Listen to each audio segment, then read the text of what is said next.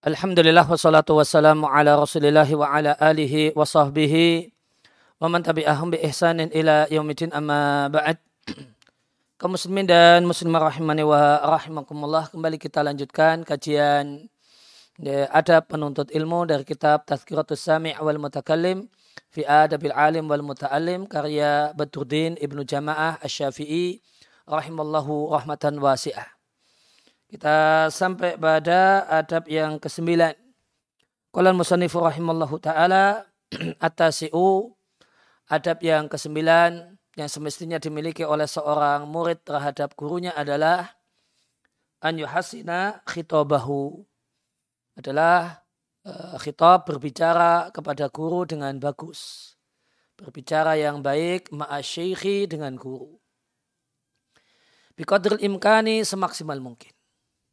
Ya, contohnya yang patut diwaspadahi walayakululahu semestinya seorang murid tidak bertanya kepada tidaklah berkata kepada gurunya lima. Ini, mengapa demikian? Mengapa pendapat, pendapatmu wahai guru demikian? Tidak pula mengatakan lanusalimu ya, kepada guru tidak boleh ngomong eh, kami atau saya tidak bisa menerima pendapat ini. Padahal itu pendapat gurunya. Atau kemudian uh, mengatakan mana hada. Siapa ulama yang menukil demikian? Aina diuhu di mana tempatnya? Ya, di mana tempat dari nukilan ini atau semacam itu. Nah, demikian idealnya sehingga gimana kalau kita ingin uh, lebih mengeksplor, uh, mendalami apa yang disampaikan oleh guru?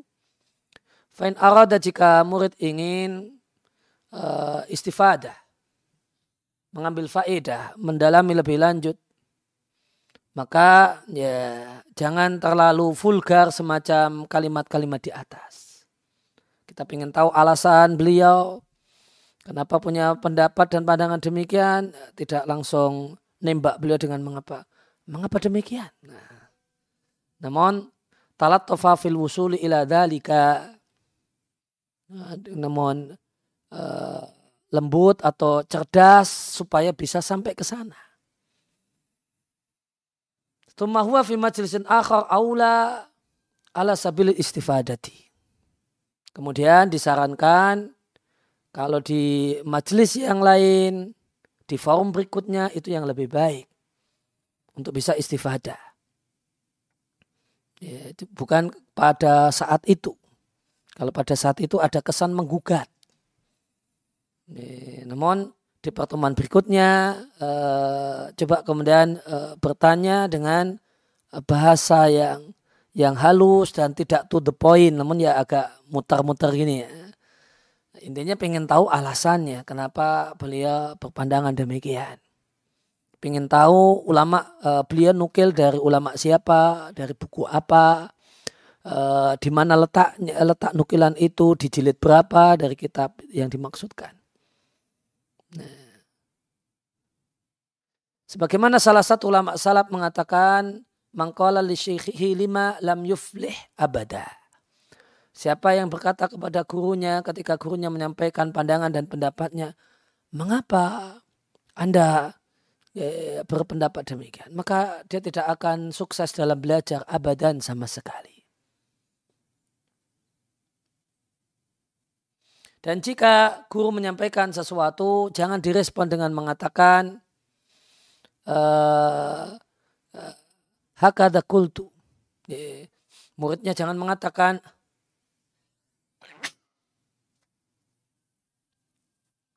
Eh, kalau saya mengatakan demikian. Atau khotoli, khotoli, uh, terlintas dalam pikiranku demikian. Sami'tu aku mendengar demikian. Apalagi Pak sampai nyebut nama ini sangat tidak sopan. Meskipun nama yang disebutkan adalah nama guru dari guru kita. Nah, itu tetap tidak sopan.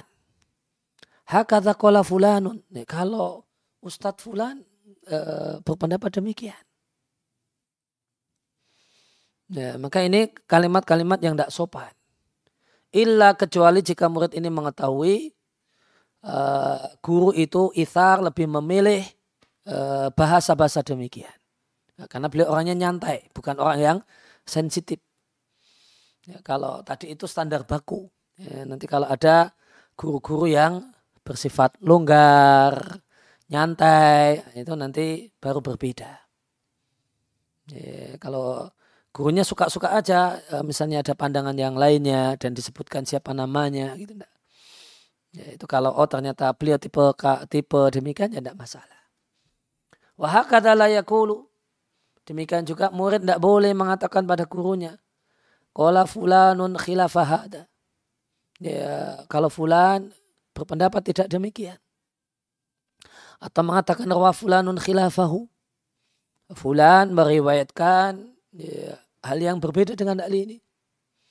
Atau bahkan uh, terang-terangan, ini kasar banget ini ya, di depan gurunya mengatakan, hada ghairu sahihin, pendapatmu tidak benar Pak Guru.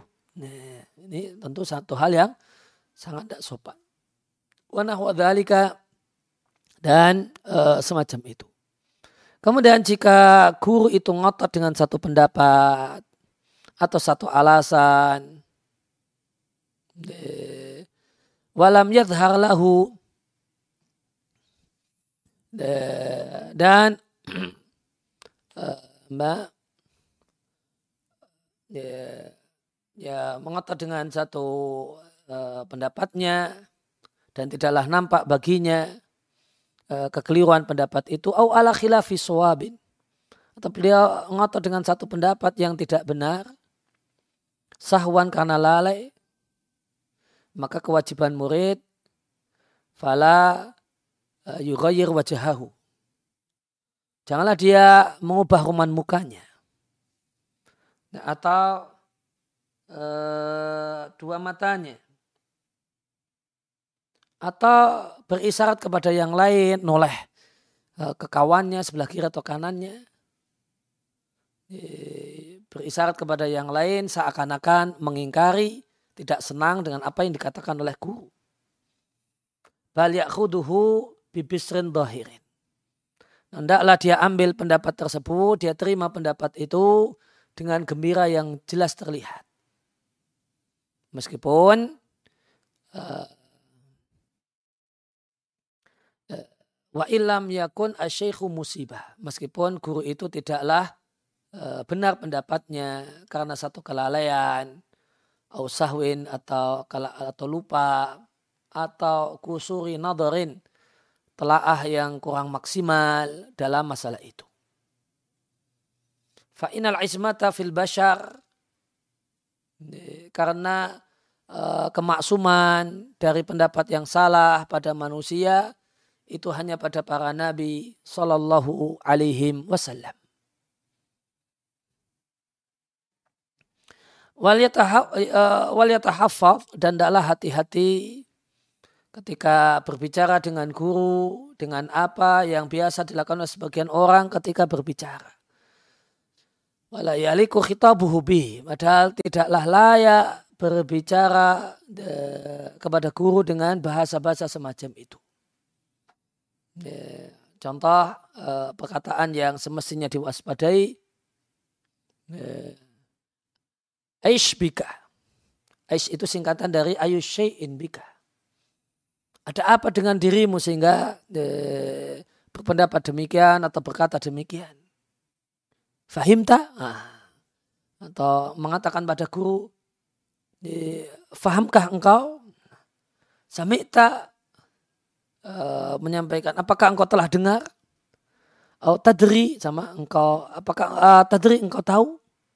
atau mengatakan kepada gurunya ya insan nah, gitu wahai orang atau kalimat semacam itu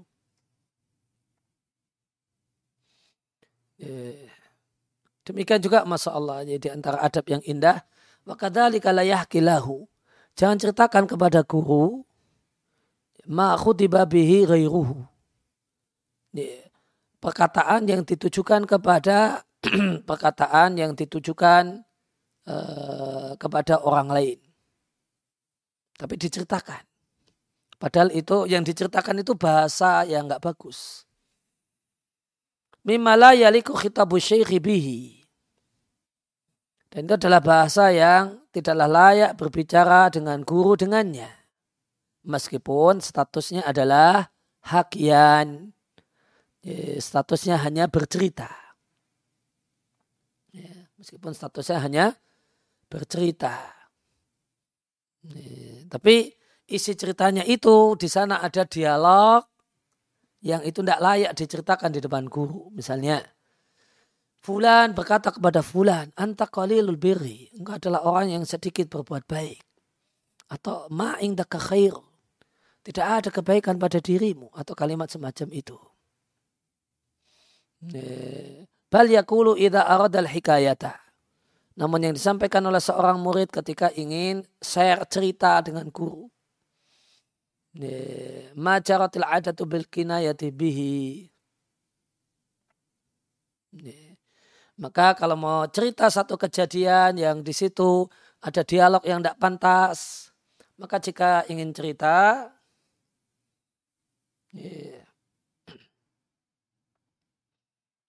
maka uh, dan mengatakan ketika ingin bercerita, majar bil adat itu sesuatu yang telah menjadi budaya, yeah, bil kinayati dengan bahasa kiasan, yeah, dengan bahasa-bahasa kiasan yang sudah biasa dalam budaya.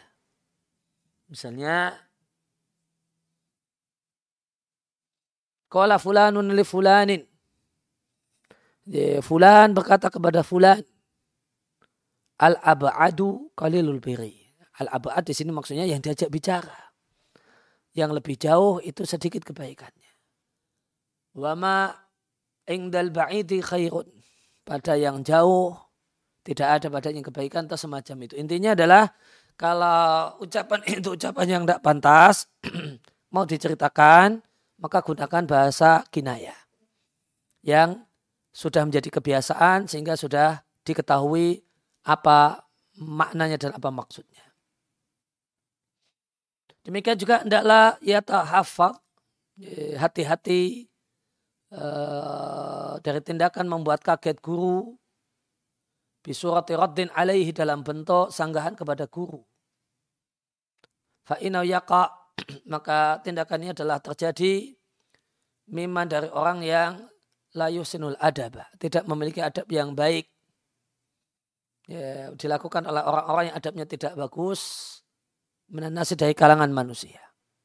Ya, orang-orang yang adabnya tidak bagus ini kathiran sering kali terjadi. Mislu ayakula lahu syekhu. Semisal seorang guru berkata kepada muridnya, antakul takada. Engkau mengatakan demikian. Ya, lantas uh, muridnya merespon dengan mengatakan, makul tuhada. Aku tidak mengatakan demikian.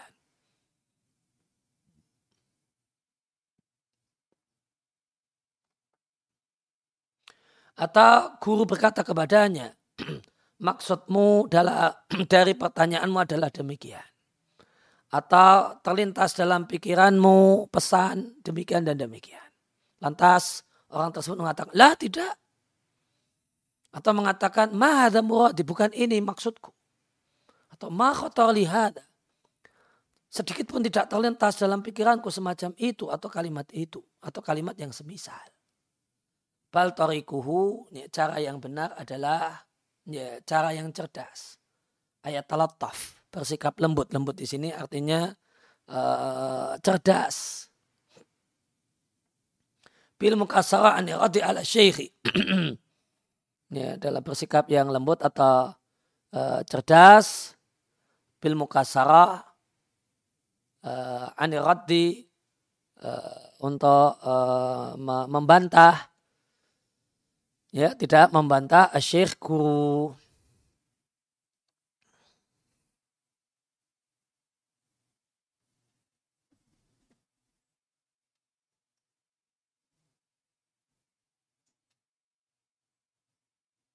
Ya, kita jumpai kata-kata mukasarah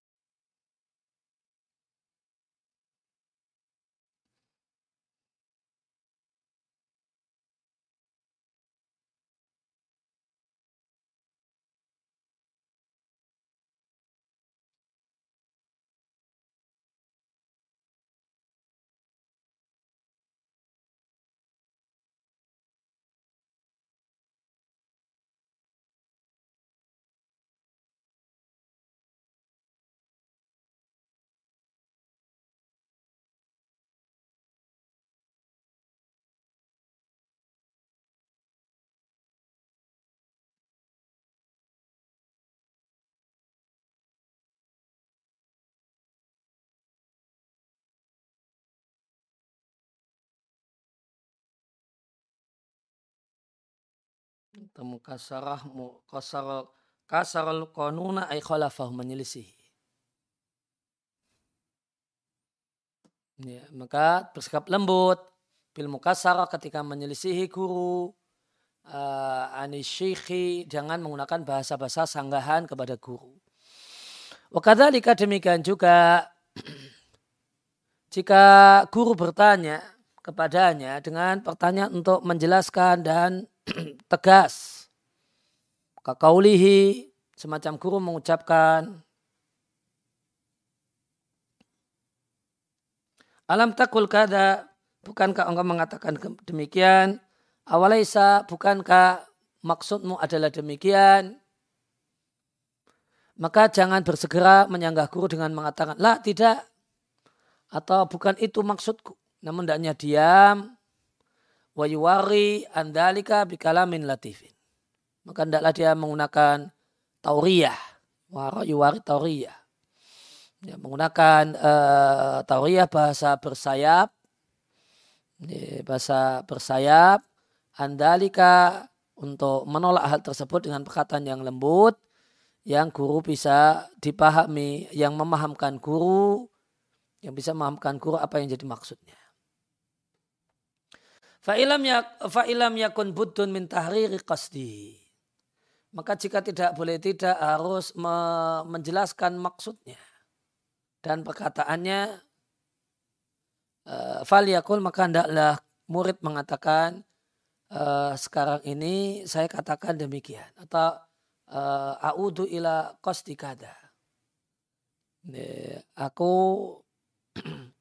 uh, aku tarik, aku kembali pada maksud demikian. Saya saya ralat uh, kemudian uh, saya ralat yang saya ingin katakan adalah demikian. Nah, kemudian di wayu itu kalamahu dia ulangi perkataannya. Namun jangan mengatakan yang aku katakan atau yang aku maksudkan. Karena kalau menggunakan uh, kalimat semacam ini, ini mengandung sanggahan kepada guru.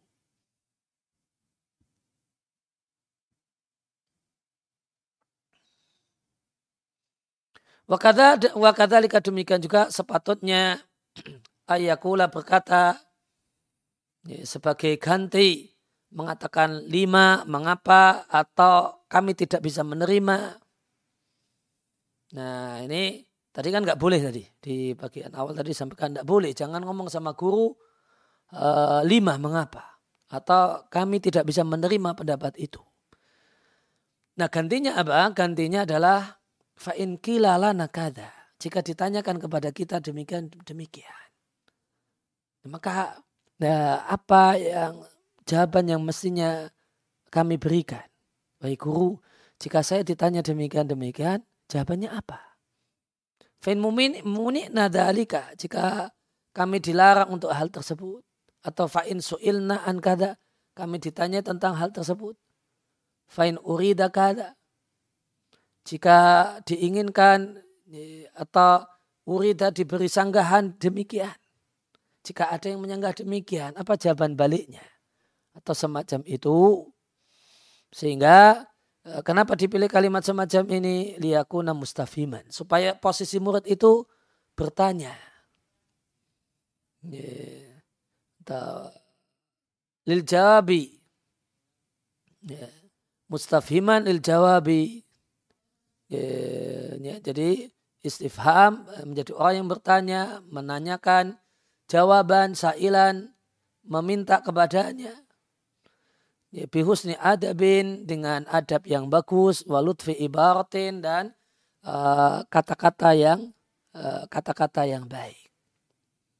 Masya Allah ya luar biasa ini sangat uh, menjaga dan sampai tadi arahannya sampai demikian detail dan tentu bahasa-bahasa uh, yang disampaikan di sini kalimat-kalimat tadi jangan bicara demikian namun bicara demikian. Ini tidak hanya ditujukan kepada guru, non berlaku kepada semua pihak yang semestinya kita hormati. Sehingga ada berbicara pilihan kata yang tepat, bentuknya adalah kalimat berita ataukah kalimat tanya. Ya, jangan menggunakan kalimat berita, namun gunakan kalimat tanya. Ini tidak hanya berlaku ini pada guru, namun semua pihak yang wajib kita hormati, semacam orang tua, ya, istri kepada suaminya, dan yang lainnya. Bawahan kepada atasan, ini semestinya uh, memperhatikan uh, bagaimanakah bertutur kata yang benar dan tepat sebagaimana tadi. Sebagaimana yang kita baca. Jangan menampakkan sanggahan, ya, namun uh, uh, ma, utamakan bertanya. Ya, utamakan gaya bahasa bertanya, bukan menyanggah. Kalau syarif wa faqahullah, musanib penulis rahimahullah ta'ala menyebutkan poin ke-9 tentang adab yang sepatutnya menjadi hiasan penuntut ilmu bersama gurunya dan teladannya yaitu memperbagus cara berbicara dengan guru semaksimal mungkin. Ya, artinya ya ceri berjalan atau mengikuti fihi dalam berbicara dengan guru wifqa sesuai dengan al-hasana minal khitabi berbahasa yang baik. Nah, gimana berbahasa yang baik? Berbahasa yang baik memperhatikan dua hal. Maja'a fi syar'i. Adalah berbahasa yang terdapat dalam syariat. Atau ulima bil urfi madahuhu. Diketahui menurut budaya kalau itu satu hal yang terpuji. Jadi ada Dua, ya, pertimbangan secara syariat ini sudah bahasa yang baik. Kemudian pertimbangan dari sisi bahasa.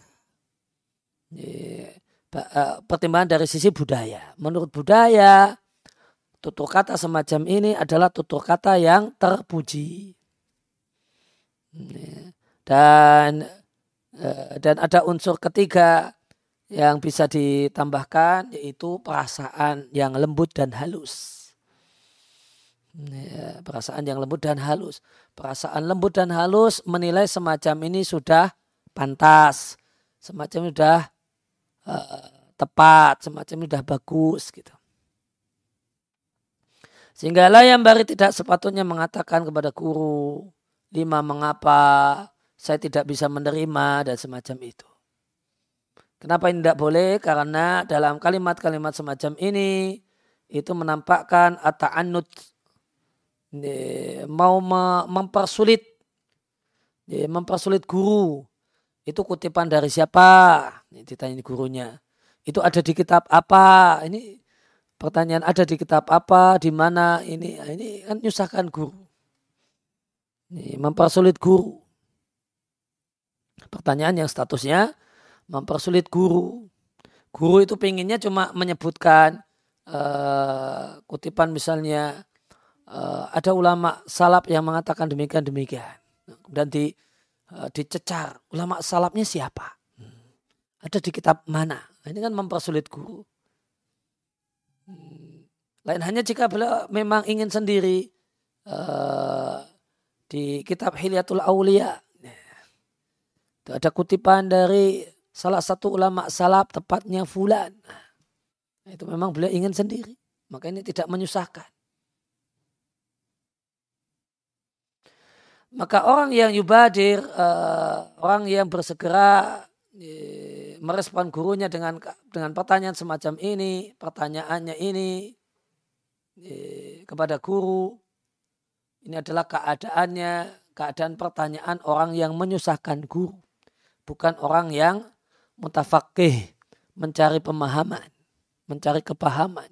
Dan orang yang mempersulit, mau mempersulit dan merepotkan guru. Dan siapa yang ingin menempuh adab yang baik bersama para guru dalam bertanya, fal yakun muradu min so'alihi, maka hendaklah yang dia inginkan dari pertanyaan adalah atafakku. Adalah belajar, ingin tahu, La ta'anud bukan mempersulit diri atau mempersulit guru. Dan uh, wal, yatahara dan tidaklah dia memilih. Ayasuqahu membawakan uh, pertanyaannya siaqat tafakuh dalam uh, rangkaian uh, belajar. Rangkaian kata orang yang belajar ingin tahu bukan rangkaian kata ata'annud orang yang mempersulit diri atau mempersulit guru karena orang yang berkata orang yang berani kepada berkata kepada gurunya ketika gurunya menyampaikan satu pandangan mengapa demikian atau bahkan mengatakan saya tidak bisa menerima pendapat semacam itu. Nah, itu kan kasar sekali. Atau kemudian uh, mengatakan mana ada siapa yang menukil uh, perkataan semacam itu atau aina mau diuhu di mana ini uh, kitab yang ngomong seperti itu. Maka uh, al-zahir kemungkinan yang lebih mendekati dari perkataannya adalah ingin mempersulit. Kemudian penulis mengatakan jika ingin mendapatkan faedah, artinya ingin mengetahui apa yang bisa di, uh, diinformasikan oleh guru, maka hendaklah menggunakan bahasa-bahasa yang pintar supaya sampai ke situ. Kemudian di forum yang yang lain itu lebih lebih baik jika itu dalam rangka uh, mengambil uh, pelajaran. Fa'imah maka ada dua pilihan. Ada dua pilihan yang e, ditawarkan oleh penulis. Yaitu bertanya kepadanya saat itu di majelis itu. Namun dengan menggunakan bahasa-bahasa yang cerdas, yang lembut. Murid dan ingin uh, istifada mahalla ma'afadahu syekhu. Mendapatkan faedah dari apa yang disampaikan oleh guru di forum itu. Pilihan yang kedua, dia tunda di forum yang lainnya dan bertanya dengan pertanyaan orang yang ingin cari tahu. Misalnya, Allah didzakartumuhu min aina lakum al-wukufu alaihi. Ustaz, eh, apa yang Ustadz sampaikan di pertemuan yang lewat itu eh, kalau eh, kalau saya ingin baca langsung sendiri Ya, itu bisa baca di mana? Min aina di mana? Al-wukufu alaih, engkau mengetahuinya. Atau kalimat-kalimat semacam itu. Kemudian uh, penulis menyampaikan uh, perkataan salah satu salaf yang mengatakan siapa yang berani berkata kepada gurunya, mengapa demikian? Lam yuflih abada. Maka tidak akan sukses belajar sama sekali. Artinya lima di sini adalah arah iradati ta'annud. Karena ingin mempersulit. Maka orang yang ingin mempersulit gurunya, mempersulit guru itu ya bahasa bebasnya apa ya? Bapak bebasnya ngerjain guru. Ngasih PR sama gurunya. Ngasih PR sama gurunya. Maka ya futu ilmuhum maka dia akan kehilangan ilmu guru sebagaimana diatkan oleh Ibn Abdul Bar dan yang lainnya dari salah satu muridnya Ibnu Abbas. Ah, beliau ini ya ta'anat mempersulit gurunya Ibnu Abbas. Maka hilang darinya dari Ibnu Abbas ilmu yang banyak. Lain hanya dengan Urwah Ibn Zubair, dia ya tak bersikap lembut dengan bahasa-bahasa yang cerdas ketika bertanya kepada Ibnu Abbas sehingga dia harus mendapatkan ilmu yang banyak.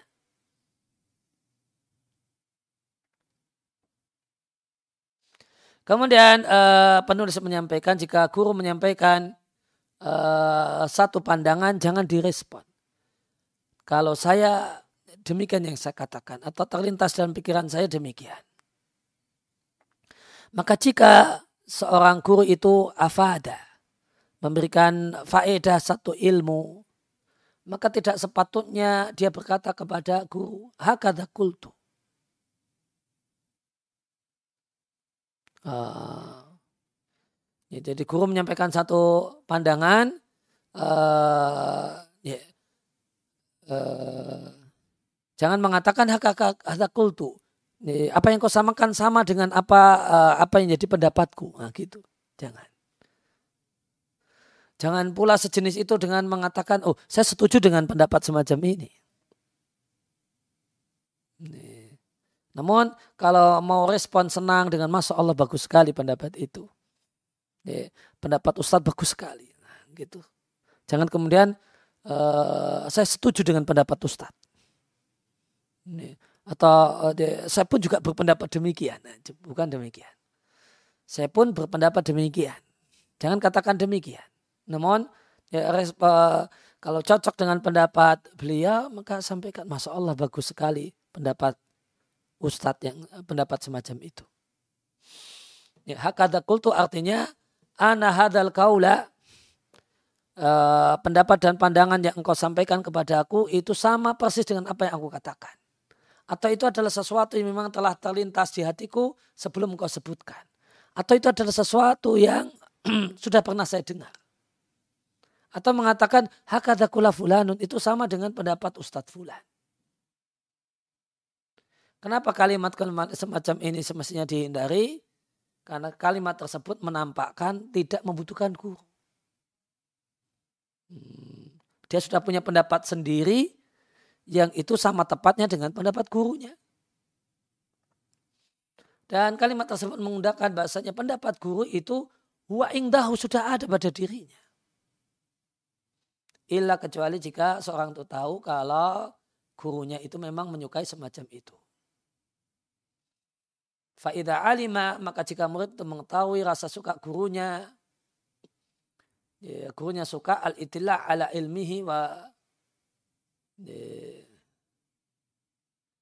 untuk mengetahui ilmu muridnya wa ma'rifatahu dan supaya guru itu mengetahui ma balagha ma wasala ilaihi minhu sampai mana pemahaman dan keilmuan muridnya. Ya, ma balagha sampai mawasola yang sampai kepadanya. Seorang murid fakola dalika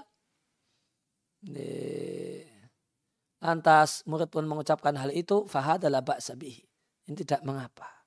Jadi guru jika, memang gurunya tipikalnya orangnya suka ingin tahu muridnya sampai seberapa kemampuannya dilihat dari seberapa kecocokannya dengan guru maka ini satu hal yang tidak mengapa. Ya demikian yang bisa di uh, disampaikan yang bisa kita pelajari kesempatan kali ini. Wassalamualaikum ala nabiyina Muhammadin wa akhiru da'ana alhamdulillahi rabbil alamin. Subhanakallahumma bihamdika asyhadu an la ilaha illa anta astaghfiruka wa atubu ilaik.